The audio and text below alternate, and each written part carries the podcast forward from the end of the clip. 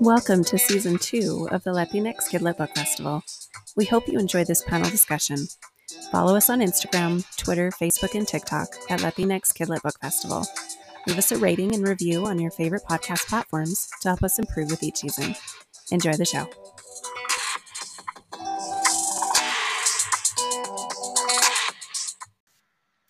Hello, everyone. My name is Alda P. Dobbs, and I want to welcome you to the Latinx Kidlit Book Festival for 2021. Welcome, everybody. I'm honored today because I have these four wonderful authors here with me, and I'm just in heaven here, having so much potential and talent and everything just surrounded by it. So, thank you, everybody, for joining me. And thank you all, ladies, for joining me tonight too. Or well, I don't know what time of the day this will be, but tonight I'm happy to have you here. So I'm going to start by telling you who the wonderful authors are and their beautiful books. I had the honor to read them all, so I'm very excited to share and let you learn more about these these awesome books. And uh, today we have Diana Lopez and she has that wonderful, uh, beautiful book, Sing With Me, the story of Selena Quintanilla, which was, oh my goodness, I'm a big Selena fan, so it was a pleasure to learn. Yeah, oh my goodness, there it is. I love that cover too. I love her outfit. And we also have uh, Gloria Amescua, and she wrote the beautiful book, The Child of the Flower Song People and uh, I'm glad Gloria's here with us because that was a, a, wonderful book. I was lucky to be there for the launch uh, that she had with uh, Book People, and, and, it was oh no, it was with the barn, right, the writing barn, and uh, that was wonderful. And we also have uh, Ruth Behar, and she has Letters from Cuba, which was a beautiful uh, novel too that I like. The middle grade that we'll have to talk more about it because I, I don't want to give any anything away so far right now. But the questions. And we also have Vanessa Torres, and she, uh, Vanessa wrote The Turning Pointe. Do you have the, there you go. Yeah, beautiful book. I love that cover. It's a, I love it's a gorgeous girl there. I don't know if they we're gonna have to ask more about that cover in a little bit. I'm anxious to ask all these questions already. But what we're gonna start with is we're gonna go around and I'm gonna ask each author to introduce themselves, tell a little bit about their their background and their book too, because uh, you want to learn about these wonderful books. So we are going to start with Vanessa Torres. If you could please tell us uh, about a little bit about yourself and uh, your book. Okay. Hi. Hi, everyone. I'm so happy to be here. I'm Vanessa Torres, and I am the author of the YA novel, The Turning Pointe, and it debuts on 2 22 22. I love that date. I mean, I couldn't ask for a better date. I'm trying to get that in the camera. And there's my arc. So it's not my actual final book, but this is still really exciting. And it follows Rosa Dominguez. She is a ballet dancer in 1983 Minneapolis, and she's navigating complex family expectations, a new love, and her own aspirations to dance for the purple one himself, Prince. And yeah, it was super fun to write. I am from Minneapolis and I do have a day job. I'm a firefighter paramedic. And uh, so, yeah, so I get some downtime to write, and that's kind of how this all started. That's incredible. Oh my goodness. I, I, can only imagine your schedule. You know, when you say downtown, it's like, okay, what are you doing in between? incredible. And now we're going to go with Gloria. Gloria, can you tell us a little bit about yourself and your book, please? Oh, if you could unmute yourself, Gloria. Thank you. Uh, I'm Gloria Amescua, and I'm really happy to be here as well. And I'll probably be having problems with unmuting and muting myself, and I'm sorry about that. Well, I live in Austin, Texas, and I'm a native Austinite. Um, and uh, I have been a teacher and an educator in a lot of different roles, and a poet, as well as a children's book writer. And this is my uh, debut book child of the flower song people, Luz Jimenez, daughter of the Nahua. It's a biography about a girl, uh, an indigenous girl in Mexico in the early 1900s who had a dream of being a teacher, but that dream was destroyed by the Mexican Revolution. And um, Though she had many hardships in her life, she became a model for famous artists in the 20th century, such as Diego Rivera and many others, and was able to show something of her culture, uh, through that, as well as work with scholars to help preserve the language and traditions and stories. And so she really is a link um, between the past and the present and uh, the indigenous people and the rest of the world. She was considered a living link to the Aztecs. So uh, she's an important person who very few people uh, have known about, and I'm so happy to have been able to write this book about her. No, it's so great. excited that Duncan Tonatiuh is the artist. Very excited. Yeah, we're going to touch more on that because I'm really excited that, that he was the artist. So, all right, thank you. And now, Ruth, uh, can you tell us about yourself and your book, please? Yes, definitely. Well, I'm so glad to be here. Thank you so much um, to all of you. It's really lovely to be part of this panel and this mm-hmm. conversation. Um, so, my name is Ruth Behar and I'm the author of Letters from Cuba. This is my second uh, middle grade novel. It's also in Spanish, Cartas de Cuba, if anybody wants to read it. It's a beautiful, beautiful translation into Spanish. And um, this is my second middle grade novel. I wrote an earlier one called Lucky Broken Girl. And um, this particular novel is set in 1938. So it's the eve of World War II, and it's about a Jewish girl from Poland who immigrates to Cuba. At that time, her father is already in Cuba. Um, he's been there for three years, trying to bring the rest of the family from Poland, but hasn't been very lucky at doing that. Um, but finally saves up enough money to bring one of the children, one of the five children in the family. He wants to bring one of the sons, but the eldest girl, her name is um, Esther, and she insists, she writes to her father and insists that she be the first one to go to Cuba and promises that if he lets her go first, she will help him bring the rest of the family to the island.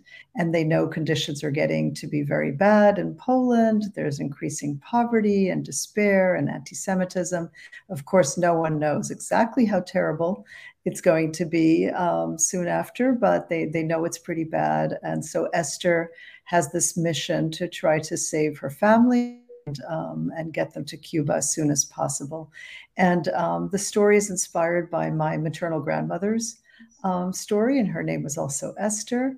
Um, and I'm really interested in immigration stories. I was a child immigrant myself, born in Cuba, uh, in part thanks to the story of, of my grandmother and my other three grandparents immigrating to Cuba in the 20s and 30s and um, and you know um, starting a life there, um, which leads to my eventually becoming Cuban myself. So um, so anyway, that's that's the story, and uh, I look forward to talking more about it. Thank you. No, thank you. That's wonderful. There's a lot of story behind the history. So, and next we'll go with Diana Lopez. If you could tell us about yourself and your your beautiful book. Thank you. Yes, I'm Diana Lopez, and I'm uh, speaking to you from my hometown of Corpus Christi, uh, which was also the hometown of Selena. Uh, and so here's my book, Sing With Me, The Story of Selena Quintanilla. And it, it is also available in Spanish as Canta Conmigo. Uh, and it's a it's uh, my first picture book. I have uh, about six or seven middle grade novels before this. Um, my most recent one is called Lucky Luna. Um, um but uh, this is my first picture book and it's also my first biography. So I had a kind of like a, two things to learn to write about. But uh, it takes us through her story, um, you know, from uh, Selena as a young girl with a, a dream uh, to Selena as a young woman uh, who has realized that dream. And so I've been really enjoying uh, going around Corpus Christi and talking to people about it because they, they love her here. Like they love her everywhere, but she's she's ours, and so we have a special special uh, uh love for her here. yeah, yeah. Every time we hear Selena, we always relate it. Being a Texan, every time I heard about her, I always think Corpus Christi, you know, with Selena. So, it, and it's an honor to be here with you, honestly, because uh, not only do I love historical fiction, but uh, all of the characters here have dreams and uh, just like my character in Barefoot Dreams of Petra Luna. And it was nice to relate all those dreams and, and the work, the hard work they put into achieving these dreams and the struggles and, uh, and the strive just to overcome. Uh, just a determination to overcome these struggles. So, and I'll just really quick cover my book. It's Barefoot Dreams of Petra Luna. Came out this September And uh, it's also inspired by a family story by my great grandmother who fled the Mexican Revolution and had to come here.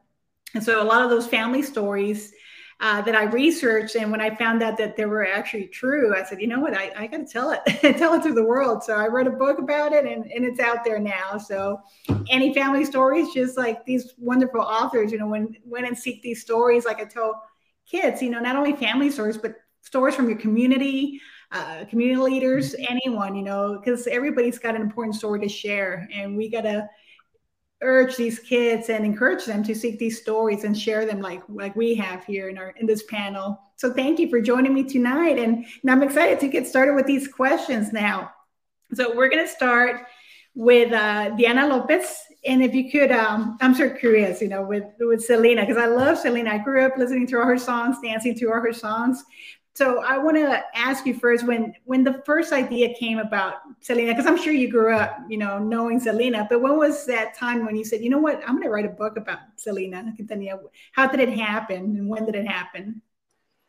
It actually, um, it actually happened. I remember the moment it happened. I was in, I was in Los Angeles. It was 2017, uh, and I was there for the Coco premiere, and it was right around the time that uh, Selena got her Hollywood star. And so there was just a lot of buzz and talk about Selena and and uh, and that's when I realized like I you know I had and I was planning to I hadn't moved back to Corpus just yet, but I was already planning to move back to Corpus.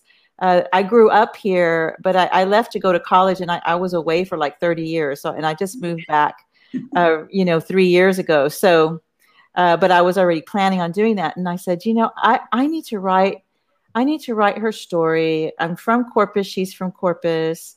Uh, we're about the same age. She's a little bit younger. You know, she would have been a little bit younger than me, but we're about the same age. And so growing up around the same time, I felt like I had like an insider's view, you know, um, to her life and to her experience. And I felt, you know, that we, we shared some things in common. Uh, and so I got to work, you know, I got to work writing. But uh, but first, I, ha- I had to teach myself because uh, I knew I wanted this to be a picture book. I I didn't want to write like a, a middle grade um, length type of biography. Mm-hmm. Um, so I had to research how to do picture books because I never did that before. And then like you know how do you write a biography and you know things like that. But um, I'm thrilled that I did and uh, and I'm I'm very happy with with how it turned out. Oh my goodness, that's fabulous! Because I I do I only have this one middle grade, but I do have the ideas of, of picture books, and oh my mm-hmm. goodness, I, it's overwhelming. Just the fact that you know 500, a thousand words. You know, I'm like, how do you do that? you know, how do you tell a whole story? And I, you know, I really I overwrote it the first time, and um because you know I'm used to writing novels. and I had to keep trimming back and trimming back and trimming back. And so, you know, but I enjoyed the process and mm-hmm. it kind of forced me to really, you know, in my interpretation, you know, mm-hmm. somebody else might have a different view of, of what the most important events are. But in my mind, uh, these were the these were the events of Selena's life that I wanted to focus mm-hmm. on because I couldn't put everything. You know, there's just no way. oh, yeah, it's tempting when there's so many good, juicy details out there. You just want to mm-hmm. share with the mm-hmm. audience. So now we're going to go with Gloria with another wonderful picture book. So my question is, uh, you mentioned in the author's note, but uh, I want you to tell the audience if you could. When when did the idea first come to you about writing this book? When when did you learn about uh, your character and how did you say, you know what, I'm gonna take this challenge and, and try to teach the world about her? Well, it's really uh, something I felt called to do. I came across uh, a pamphlet about her that had been at a conference that had already passed, actually years before I found the pamphlet. And I don't know why it was there at the University of Texas in Austin. And I, as soon as I read it, I thought her life is amazing. I have to write about her. And this is before I was writing uh, children's literature.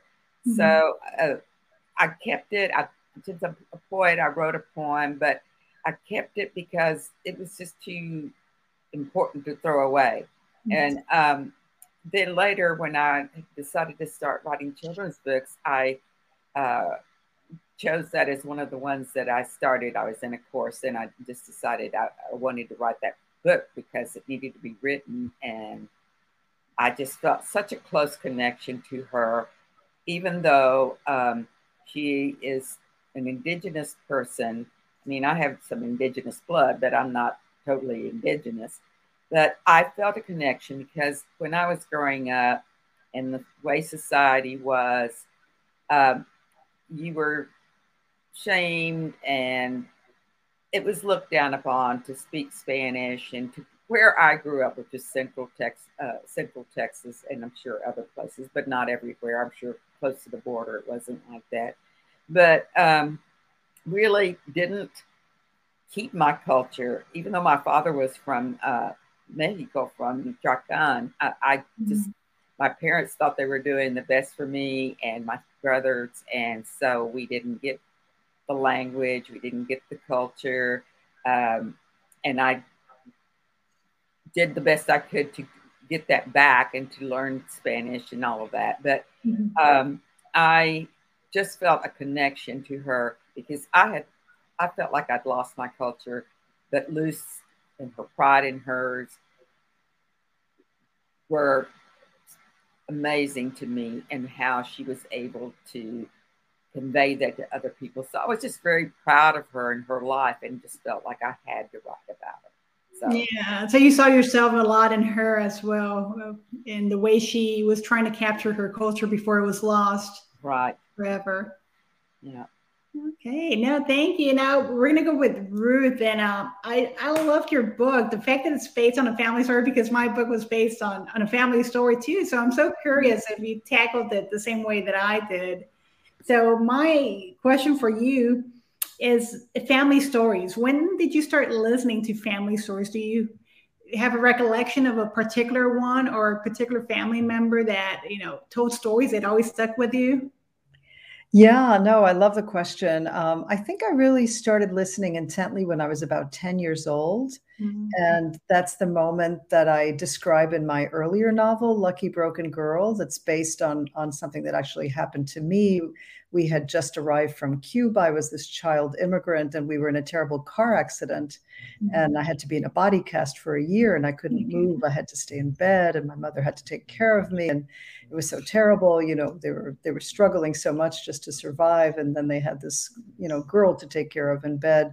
And and I really attribute that moment. That's why it's called Lucky Broken Girl. It was a horrible time. It was terrible to be a broken girl, but on the other hand, there was this luck. That was the moment that I started listening to stories that my school, my public school, sent a tutor um, to teach me. And so I had suddenly had all these books surrounding my bed. And, you know, of course, my parents couldn't afford any books at the time. Um, and so suddenly I had books to read. I had a teacher teaching me. And um, particularly my maternal grandmother, um, who's the inspiration for the novel, she spent a lot of time telling me her stories. And, you know, and I would ask her, what was it like, you know, to go from Poland to Cuba? You know, what was Cuba mm-hmm. like when you arrived? And, you know, and I was just so curious. There were so many things that there were many things I didn't find out find out really, but others that I imagined. But I would ask things like, "Well, what did you eat when you arrived in Cuba?" Because you know, the Jewish people that were arriving in Cuba at that time were still relatively religious, you know, and they, um, you know, they followed the dietary laws, and they so they wouldn't have eaten pork, for mm-hmm. example, mm-hmm. right? Um, and pork is is a very important part of the Cuban diet. And, uh, and so she would say to me, or my grandfather, her husband, would say to me, "Well, all, all I had at the beginning was was bread and bananas," because I could pretty much be sure that that would be, you know, okay, that it would conform to the dietary laws. And and somehow that stayed with me because they had never had bananas, you know, in Europe and you know Poland and so on. They mm-hmm. wouldn't have had bananas so I thought about that and like what would they have eaten and like what would it have been like to taste a mango for the first time or a pineapple. You know, um, things like that, or or to start speaking Spanish. How do you learn Spanish when your you know main language is Yiddish and Polish? And so just sort of trying to imagine them um, arriving in this very very different place, this tropical island. So so I think it was around ten that I started thinking about all this and like wondering like what was it like, you know, especially for my grandmother who had traveled all alone across the sea and she had never left her little town in Poland and suddenly she was in this very very different place. And you know gloria was talking about culture before and you know it's a mm-hmm. very different culture with a very strong uh, west african influence you know in cuba. And so what would it have been like to you know hear some of the ceremonies the religious ceremonies and so on? And so so i had a lot of curiosity and you know and i would ask my grandparents in particular um, my you know my mother's parents who were polish and russian and then my father's parents who were Sephardic um, from Turkey, you know, but originally 500 years ago, you know, from Spain. And um, so I was very curious about all those stories and, you know, settling in Cuba and then eventually leaving Cuba because of the revolution. So all those stories were very, very fascinating to me. I was, you know, I think there's always a child in the family that wants to hear the stories that the grandparents you know are ready to tell. And i was that child. I you know i, I could have sat you know endlessly for hours listening to my four grandparents tell me their stories. But the grandmother that inspired um, my book letters from cuba she was the one that talked the most. She really liked to tell her story. And so uh, so hers really really really stayed with me Oh, that's nice. Yeah, I was the same way. Uh, as, I can remember when people would say, "Hey, let me tell you when I was young," you know, and I'd sit there and I'm ready to just absorb everything that they were going to say and transport myself to that era too. So that's nice. And you had that that upbringing as well. And now we're going to go with Vanessa. Vanessa, I'm so excited about your book because of the dancing involved. I I'm a big dancer, of course. I dance salsa and cumbias and everything. And I wanted ballet when I was little, but you know, there was no way, you know, we could ever afford something like that. So I always had that dream. But uh, when I read your book, oh my goodness, I felt like I was there, like I was in that studio, you know, warming up and stretching and all that. So I, I loved it. I enjoyed, you know, being part of it. You know, I what's a word they use in English, but I felt like I was living through the through the character. You know, I transported myself back to the 80s and back to that age. and I was like, oh my goodness, how did she do that? You know, I, I think I even woke up sore sometimes. But uh, so how did this uh, novel come about? Uh, were you a dancer growing up? Did you take ballet lessons? And yes. And, uh, so yeah, I'm wondering when when this the thought of this novel came about. Yeah, I, I, am a former ballet dancer for the Minnesota Dance Theater, and I was in. I auditioned for their children's um, performing arts uh, group, and um, so you know we were all the kids in the Nutcracker and all that kind of stuff. Um, and you know we couldn't afford ballet lessons either. Mm-hmm. I was one of like I think four inner city um, dancers who were dancing there on like uh, assistance, mm-hmm. financial mm-hmm. assistance. Oh wow! Yeah. So um, I and that was something that's a whole other can of worms but like i didn't want anyone to know about that you know and it, i was very embarrassed about that which actually mm-hmm. did make it into the book um now that we're talking about that. But the big inspiration for the book was obviously prince. I mean you couldn't grow up in minneapolis and not know about prince. I mean you, you just weren't paying attention if you didn't. And um, I grew up in Minneapolis, not too far from his neighborhood. And um, we even went to the same junior high, but of course, several years apart. Um, my whole family, sisters, parents were all like fanatic Prince fans. I mean, there's like Prince music, and then there's all the other music in the world. And um, so I was from a very young age, very, um, very obsessed with him. And my mom would take me to all these really probably inappropriate head shops and stuff to buy Prince posters. And, um, you know, my mom is just awesome. and she took me to see Purple Rain when I was way too young to be watching that movie. But, um, you know, we both loved it so much. and uh, he happened to be uh, rehearsing, he was friends with our director, with um, the Minnesota Dance Theater's director, Loyce Houlton. And um, he did a lot for the arts in Minneapolis. Um, and he was rehearsing for the movie Purple Rain in the studio above ours and happened to be the studio right across from where we would get fitted for costumes. And so once I heard that, of course, it was on. I mean, there, there's no way I wasn't going to go up there and watch him rehearse. And he was taking dance class, private dance classes with the Revolution, his band at the time. And so I would sneak up there with a couple of other dancers and we would watch him rehearse and learn how to pirouette. And sometimes we'd get kicked out, and sometimes they'd let us stay. And then I would like stake out the elevators and ride down the elevator with him and like maybe drop my shoe so that he would pick it up for me and hand it to me. And, you know, it's probably really obnoxious. And yeah, and my mom worked for him for a time in the 90s. And uh, I have a brother in law who's one of the biggest collectors of Prince memorabilia in the world. Um, mm-hmm. So I guess we're just all wrapped up in Prince. And then when he died, um, I still remember the moment I heard I was on shift at the fire department, and my brother in law called me and said, Is this true? Is this really happening? And I was kind of numb for so long because mm-hmm. I can't even think about my childhood without him being part of it. Mm-hmm. And uh, then I, maybe about six months later, decided to, that was like the spark for writing the book. And the book is about so mm-hmm. much more than Prince, but um, that was the spark for the beginning of the turning, mm-hmm. definitely. Wow, that's amazing. So I'm sure you're you're training in ballet. That's incredible. That's I want to read that book too. How you know your, your, journey, but all that discipline. I'm sure that transferred into writing, and uh, yeah. of course your your career right now. I'm sure that requires a lot of discipline too. Oh yeah, yeah. I mean, very physical yeah so maybe i just gravitate towards things like that. That's awesome. No that's wonderful. So next uh now that you because I love the the title of your book too, the turning pointe, you know, and I just love the word point is is uh, written out, and I always admire titles how they come up with it and and uh, the story behind them. Like Barefoot Dreams of Petra Luna, I have a whole spiel to how I came up with that, that title. And, and I'm lucky it stuck through the publication, the editorial process and whatnot. And at the end, they went with it. I, I stayed quiet. I didn't ask if it was good or not. I just said, I'll stay quiet and hopefully they'll ignore it and it'll end up in the book cover. So luckily it did happen. But for you, Claudia, I, I love the title of your book. Yeah. Did you come up with that title or how, how did it go, come about? So uh, see if you can unmute yourself.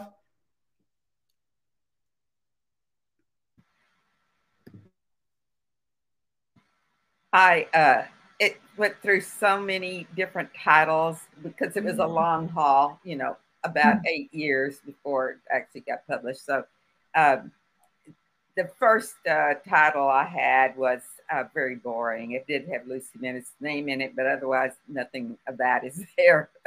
and um, it, I, I, had changed it a couple of times, but um, then uh, at some point I I had a flower song in the title, mm-hmm. um, and it's in the book, so I had it as part of the title, but not like it is now.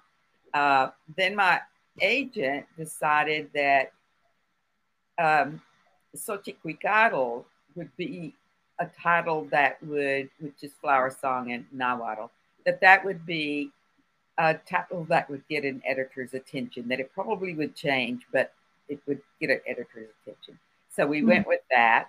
And then uh, after I had my editor, we came to Flower Song People, Luz Jimenez, and that was it. Okay. Until, and we had it like that up until it got to marketing, and marketing said, uh, you don't really know what this book is about. You've got to have something that that tells what it's about. And so then um, my editor suggested Daughter of the Nahua, and I, I thought that that works. That's so, mm-hmm. that's good.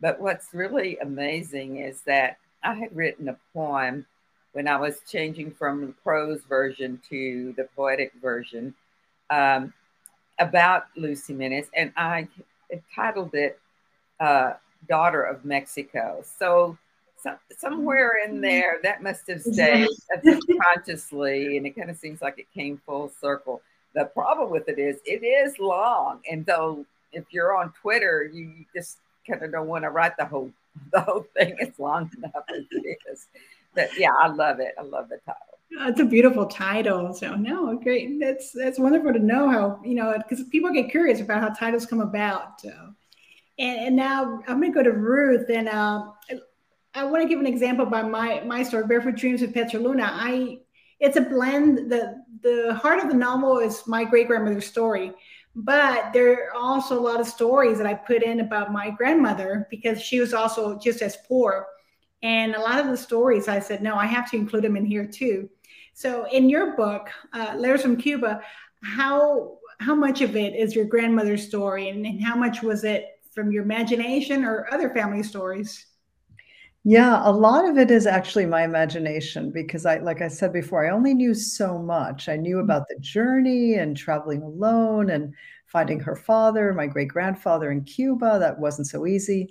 And and then that um, and that they lived in a rural town. They lived in a small town in the countryside, Mm-hmm. And I thought that was so interesting um, in the region of Matanzas, which is this area that had a lot of West African people, a lot of enslaved West Africans worked sugarcane there. And that's where they settled and where eventually my family settled, uh, my, my maternal grandmother's family and I just thought that was so interesting. This, you know, Polish Jewish family, you know, in this uh, in this area in the countryside in Cuba, you know, where they would have heard the drums, the bata drums, and heard, you know, just the sounds of the music and so on. And so I was just so, you know, so completely entranced by that. And in my other life i'm also a cultural anthropologist. So so i'm really interested in you know these issues of culture and diversity and intersections of different cultures. So what mm-hmm. happens when jewish culture intersects with afro-cuban culture and then there were also chinese cubans living in this area. So so i thought all of that was so interesting. So i think i used my ethnographic imagination basically mm-hmm. You know, tried to imagine what those daily encounters would have been like. And then, you know, making Esther a girl who's like very curious mm-hmm. to understand what these other cultures are like and um, to want to learn about them. While meanwhile, her father, who's a very religious man, is mm-hmm. worried, you know, that she's getting a little too interested in these other cultures and participating a little too much. And is she going to forget that she's Jewish? But she's trying, you know, she's trying to become Cuban. She's trying to acquire mm-hmm this new culture that she's that she's finding so you know so beautiful and, and so fascinating. So so i think i did have to use a lot of imagination and um, and also some research um, mm-hmm. as well um, both you know archival research and historical research research just to learn about that period of the late 30s you know both in cuba and in europe. Um, so i had to do some of that research. And then i also went to cuba several times. I've been traveling back and forth to Cuba since the early 90s. And I went to the town where they lived called Agramonte, where a lot of the action is set. You know, I went and spent some time there and got to know contemporary people in Agramonte. And there are a lot of people in the town that are interested in the history of the town. And so they had old photographs and information. And then there were lot, lots of legends also that I incorporated into the story. So it's kind of a combination of of what I knew and then all the things I didn't know and had to use my imagination mm-hmm. to fill them in. Oh my goodness. Oh, you did a wonderful job with, with all that. I, I thought most of it was all your grandmother's stories. Fascinating. You did a wonderful job. So earlier, Vanessa was talking about the moment she learned that uh, Prince had passed and I, it dawned on me that I'm the same way with Selena. I remember the where I was at and what I was doing when I found out that Selena had died. And it, I remember I kept asking my sister, "What's Selena? What's Selena?" Because I, I, am like, they can't be Selena Quintanilla. You know, I was thinking it was gonna be somebody else, and she said, "No, Selena, Selena." So I knew right away. You know, and I remember running to the radio, turning on the radio, and they were playing her song, and that's when I said, "No, that's it is true. You know, it did happen." And every station you you turned it to, you know, it was Selena's song. So yeah, I remember that that moment too. It stays with you for a long time. And uh, so I want to go to your Canta conmigo, right? Sing with me. How did you did you come up with that title yourself, or how did it come about? I I did. You know, um, you know, I didn't really have a title when I was writing the book. I just called it my Selena book. Um, but one of the things I learned was that um, when you're writing a picture book, you kind of have to have a theme. and remember, I overwrote it, you know, so I was like, is this about music? Is this about family? You know, I mean, there were so many, uh, Selena's story inspires so many themes. you know. And so um, one of the things I did was I, I watched her in concert a lot. I, I went to, I was just living on YouTube watching Selena perform, and she uh, often would, um, you know, she would she would say "Todo el mundo canta conmigo," you know, and she would hold the mic to the crowd. And I said, "Oh, you know, that's that's a that's going to be the title of my book, Canta conmigo." Uh-huh. And that really was my the title was Canta conmigo: The Story of Selena Quintanilla.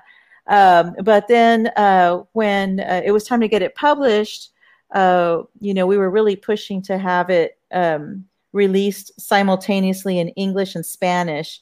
And, and we realized that if we, if we called the English version "Canta conmigo," that was going to be confusing to people. So, mm. so we changed it to "Sing with Me." You know, uh, but actually, it was kind of a bilingual title at the beginning. Uh, but since we have both both versions, we have "Sing with Me" and then we have "Canta conmigo," and uh, and so that's kind of where I got it. It's it's about um, you know what I focused on and and the little scenes that I decided to focus on in the book are scenes of of you know steps Selena took to involve people in her music. You know, and it really is about how she engaged with her audience. You know, mm-hmm. so I decided that that was going to be like my angle for the for the book and so that's where the title came from. yeah, that's a wonderful uh, background. You know, I love finding details like that about Selena. I always have to share with my sister. My sister's a huge Selena fan, so you know, I'm, I'm sure she'll be watching this too. now, make it with Vanessa. Vanessa, there. Oh my goodness, there are so many scenes in your book that I, I, was, you know, one of them, I was crying. I found myself crying and I was very emotional. And I don't want to give a spoiler here, but, you know, I'm tempted to say what happened, but no, I'll keep my mouth shut. but uh, it was a very chaotic scene. And uh, I'll, I'll, just say that there were paramedics involved, and that's all I'm going to say. And uh, you executed the scene really well. I, I liked it so much. I had to go back and reread it just because it was that fascinating. I'm like, how did she do this? You know, because I feel like I'm there so what what kind of research did you do for this book to make the, the scene so lively and uh, in terms of not only that chaotic scene but other ones, you know, with the dancing and uh, and meeting the movie star and stuff like that? Yeah. Um, well, I had to do a lot of research just for the 80s, even though I, I, I lived through the 80s, I, I had to really dig deep for that and just um, I wanted it to be historically accurate, and um, I really wanted the neighborhood and time to be a character mm-hmm. um, also, and especially the neighborhood where the dance studio is, because it's a pretty infamous, notorious neighborhood in Minneapolis that was completely leveled um, to mm-hmm. kind of like spear away the crime that was happening there, and there it just is where I came of age, and so it was really sad to see it all go away. And so, but it was really fun to look back and find that there are experts out there, Block E experts. That's the neighborhood where most of my book takes place. Mm-hmm. Um, so, yeah, I had to do like historical, a lot of research, which brings you down all sorts of rabbit holes when you do that, which can be kind of fun, but also kind of stunt your writing a little bit because it's so much fun just to research. Mm-hmm. But as far as the medical scenes, I mean, those are really pulled from my own experience. I've been a paramedic for 26 years.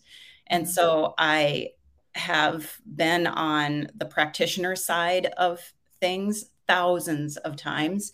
And mm-hmm. so I think those scenes just came very naturally to me to write. It was just the only research I had to do was what would have the paramedics had in you know, as far as equipment in the 80s and what would it have looked like. Oh, um, makes sense. Okay. You know, because it, it, paramedicine was very new in the 80s still.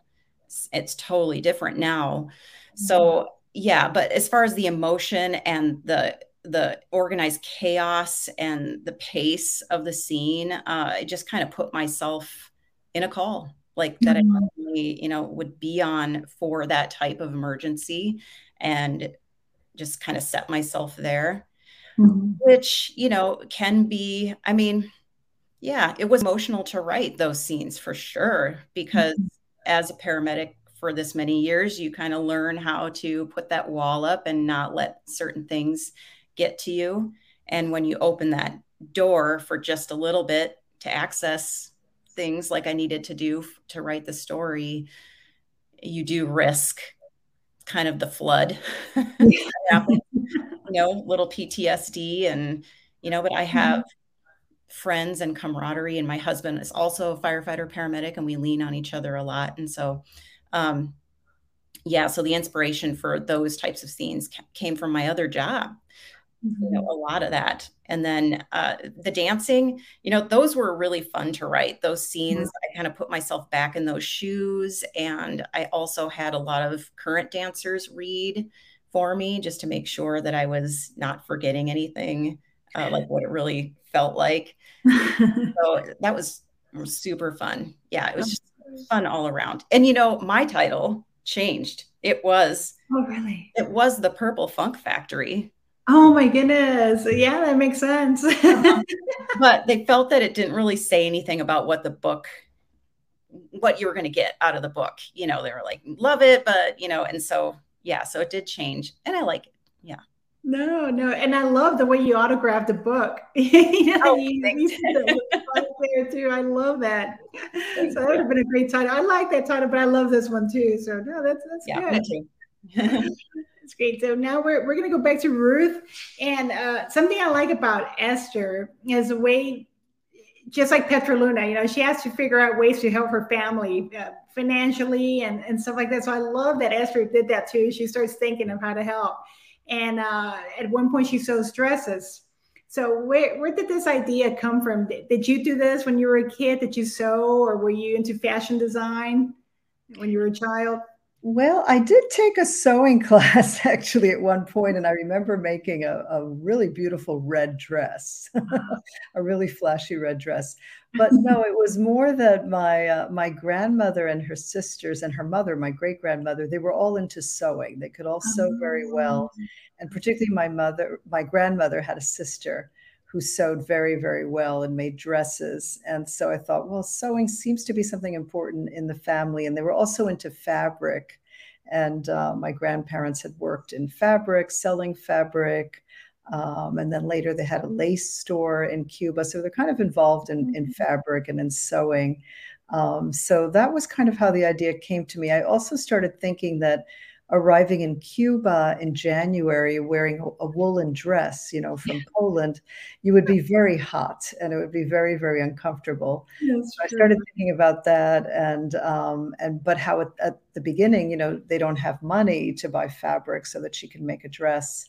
Um, but then after a little while, they save up some money and she gets a lighter, you know, fabric and makes a dress for herself and then realizes that she can sew pretty well, that her mother taught her how to sew, and she starts to take it seriously and um, and starts to make dresses for the people that she meets in, in the country town in, in Agramonte, um, and then realizes that she can sell these dresses, and um, and that's how she's going to help save her family. So so it came kind of very organically, but but that exact story didn't happen. It was just like things that were related to it and that um, inspired me. I got you. No, that's wonderful. I, I like that. And uh, so we're going to go back to Diana. Um, if you could tell us about the because I like the theme of family uh, in Selena's book or, or, your book, Canta Conmigo. Just the fact that uh, they're very family oriented. They do everything as a family. Did you have that growing up as well? Were you were you tight knit with your family and stuff like that together, or or even now with your family? Yes, that's um that's actually a theme that comes out in almost every story that I write. You know, uh, there's it's always about family, and um, you know that was actually one of the ideas. You know, when I said I overwrote it and I was trying to find my angle, I, I was playing around with making this the family story for a long time. Mm-hmm. But um, but yes, uh, you know, we we were a very close knit family, and we still are. Um, you know, I mean, Thanksgiving's right around the corner, and you know, I do have a brother and sister in Chicago, so I, I don't get to see them as much as I I would like. But uh, I'm here in Corpus with my parents. I, I came back here because I wanted to be back with them, and I have a brother in Houston that I see all the time, and so, uh, you know, you know how family is. Uh, you know, my book Lucky Luna, the, the little tagline says, "You can choose your friends, but you cannot choose your primas." That's what it says, and so you know that's how it is it's like you you have all these you know these primos these primas these aunts these uncles brothers sisters uh, and you kind of you kind of get stuck with them sometimes, and and they can be they can be your best friends, but they can also get on your nerves, and and so there's always like some kind of negotiating going on, and and but but I think that that that you know the Latino culture is very family oriented, and mm-hmm. we rely on our you know it's not just uh our parents, it's our grandparents, it's our aunts, mm-hmm. it's our uncles, uh, our extended family. Mm-hmm. Uh, and so that part of Selena's life was very appealing to me, how they did everything together, you know. Uh, mm-hmm. Uh, I think it says a lot about, you know, a lot of our families doing things together. That's true. All right, we have a few minutes left, so we're going to go to the kids' questions. There's three of them. And if I can have Vanessa answer the first one, please, if you don't mind, and then uh, we'll take it from there.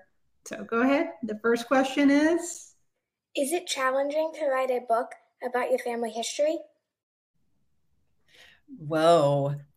I love that. Yes, it is. Um, for me, it, it was, and I'm sure for everyone else it was too. Mine is like, and I can't remember who else was saying this, but I, I came from a family, Mexican American family. My dad, um, 16 kids in the family, um, big family but they were not taught Spanish. They weren't allowed to speak it outside of the ho- home. My dad said that breakfast was the time for Spanish, and then it was like the switch that went off once breakfast was over.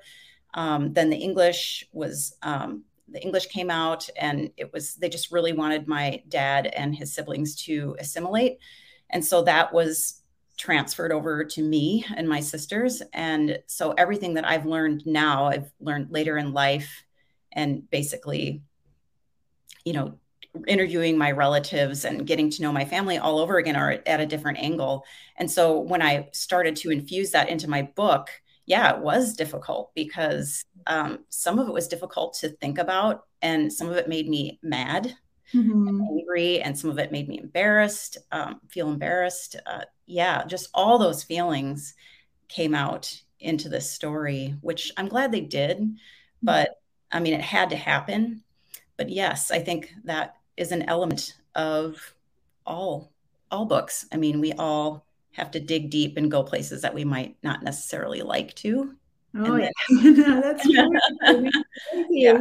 And then we'll go with the next one. And Gloria, if you could answer the next question, please. So go ahead. What's the next kid's question?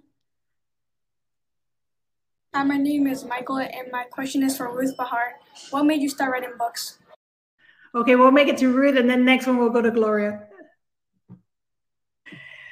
Well, I think I just wanted to share the stories that I love and just be able to share them with kids and readers in general. So I think I write mainly to share stories because I love stories. Oh, thank you. All right, and then this next one we'll go with uh, with Gloria. Oh, there's no word. Okay, so the next one is text only. So I'll read it out. And it says, Gloria, what is your favorite book you wrote? Okay, you're muted. Let me see. Since this is my debut, it is my favorite book I've written. I feel too. Like I've only written one book, so this is my favorite. Yeah. All right. And how about for you, Diana? Which one's uh, your favorite? You know, it's uh it's always it's it's always the book that I'm currently writing because that's the one that I'm just that's living in my imagination and it's feeling really real to me. So uh, I'm writing a book right now. The tentative title is Los Monstruos, and so I can't wait to share it with people. Uh, you know, when it comes out in a couple of years, but um, but I have to it's always a book I'm working on right now. That's funny. And how about for you, Vanessa? Which is, which is your favorite book? Oh, yeah, probably this one. I have written other books before this and mm-hmm. a couple of screenplays. And at the time, they were my favorite. so I totally get it. Yeah, I'm right there with you. Yeah. And do you have another one coming up?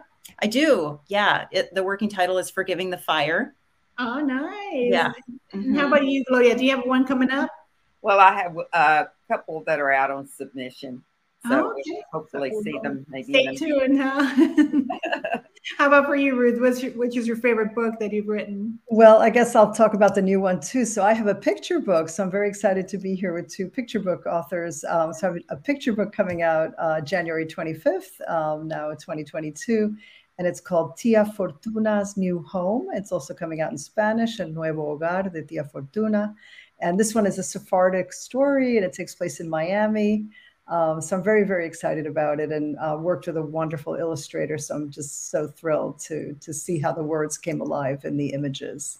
Awesome, thank you. Now I have my book coming out. It's going to be the sequel to Barefoot Dreams of Petra Luna. Comes out next September. So next year, 2022 in September. So yeah, I'm excited, and it's my second book, so I'm nervous, you know, but I'm sure it'll be fine.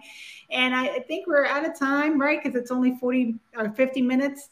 So I want to thank you all. Thank you so much for joining me tonight. I, I had a lot of fun uh, learning more about you and your books. And uh, I'm amazed because I read your books and I thought I knew everything already, but no, I, have learned so much more. So read these books. These are beautiful books. I urge you to go out there and search for these books because they, they do, they have an impact on you. And I, I changed, you know, from reading these books. And I'm, I'm glad they put me on this panel because I, I got to see, uh, first dibs on uh, the, the turning pointe and i got to read the Ruth's book and i was amazed. I was like oh my goodness i get to read all these books. So, so it was my chore you know but you know i kind of said no i have to do this. Part of my work and i got to sneak away and read them so thank you for, for giving me those books. I appreciate it. So thank you very much and thank you everybody for joining us in the latinx kidlit book festival. And uh, look for us on our websites and thank you so much. Appreciate it. Have a good night